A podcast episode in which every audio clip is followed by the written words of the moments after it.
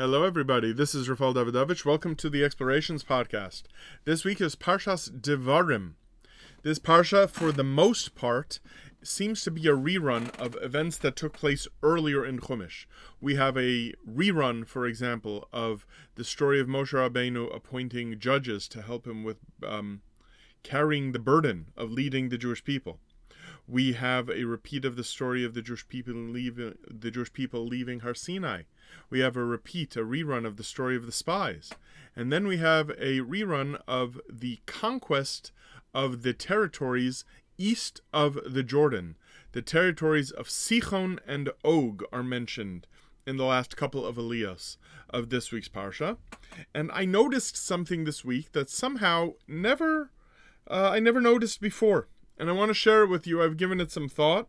I've spoken about this in different contexts in the past. Here's the thought I'd like to share with you. If you take a look, you can find it at the beginning of the sixth Aliyah here in Parshas Devarim. And this is where Hashem tells Moshe that he can successfully conquer, defeat uh, Sichon. He says, V'yomer Hashem Elai, Moshe Rabbeinu says, God told me, Re'eh hachilosi teis panecha es Sichon ves. I have begun to give before you Sichon and his land. Hochel Rush, begin to defeat him. Lareshes es arzo, so that you can take over his land. So I don't know if you picked it up in the tone of my voice, but I noticed it as I was reading it that what seems to be new over here, a, a very important idea, is the word beginning. This is the word, for example, if you're familiar enough with Hebrew, you know the word techila, right? Techila means start, beginning. And twice in this posuk, Hashem tells Moshe that he will begin to give Sichon to him, and that Moshe Rabbeinu should begin to defeat Sichon. Why begin? So here is something that it might seem like a simple thing, but I promise you it's not simple meaning it's a very deep idea, but it can be implemented very simply. And I think it is the secret to most successes that take place in the world. And in the event that a person does not follow the teaching here, this guidance, they will find that success can often elude them. And that is the idea of beginning something that in a world where we are called upon to act, and so much of the world in which we live calls for us to act on something, and sometimes, whether because of some form of laziness or lethargy or depression or sadness, we don't get things done. And I believe that the secret that Hashem is telling Moshe Rabbeinu is that one has to begin. First of all, Hashem says He starts us off. So this is what he's telling Moshe. He's saying, Moshe, listen, I'll get the ball rolling over here. And what is that? The fact, as it says, that Sichon was persuaded to fight this war is something that was a gift from Hashem. But then Hashem is telling Moshe, you have to begin. And what is Moshe's beginning? Simply start to fight the war.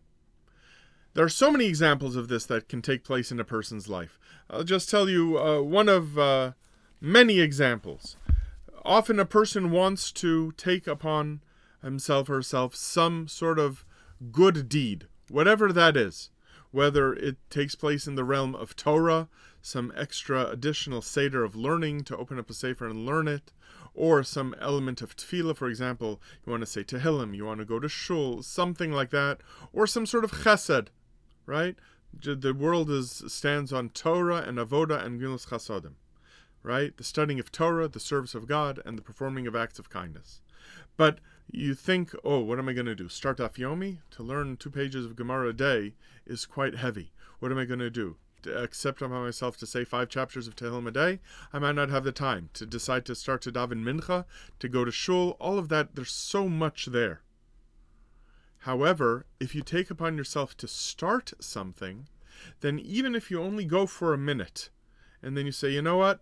That was too emotionally or spiritually exhausting or it was too difficult and then you close the book after a minute or you end the phone call after a minute whatever it is but you put that minute in and that is the mitzvah of haschala techila And this is the secret that Hashem is giving Moshe. He's saying, What is about to happen could be quite difficult. I'm not calling upon you to finish it, very similar to the lesson in Pirkei Avos. Lo olecha hamelacha ligmor, you don't have to finish it, but Hashem calls upon us to start it just as He started us off by giving us life. I want to wish all of you a wonderful, peaceful, happy Shabbos.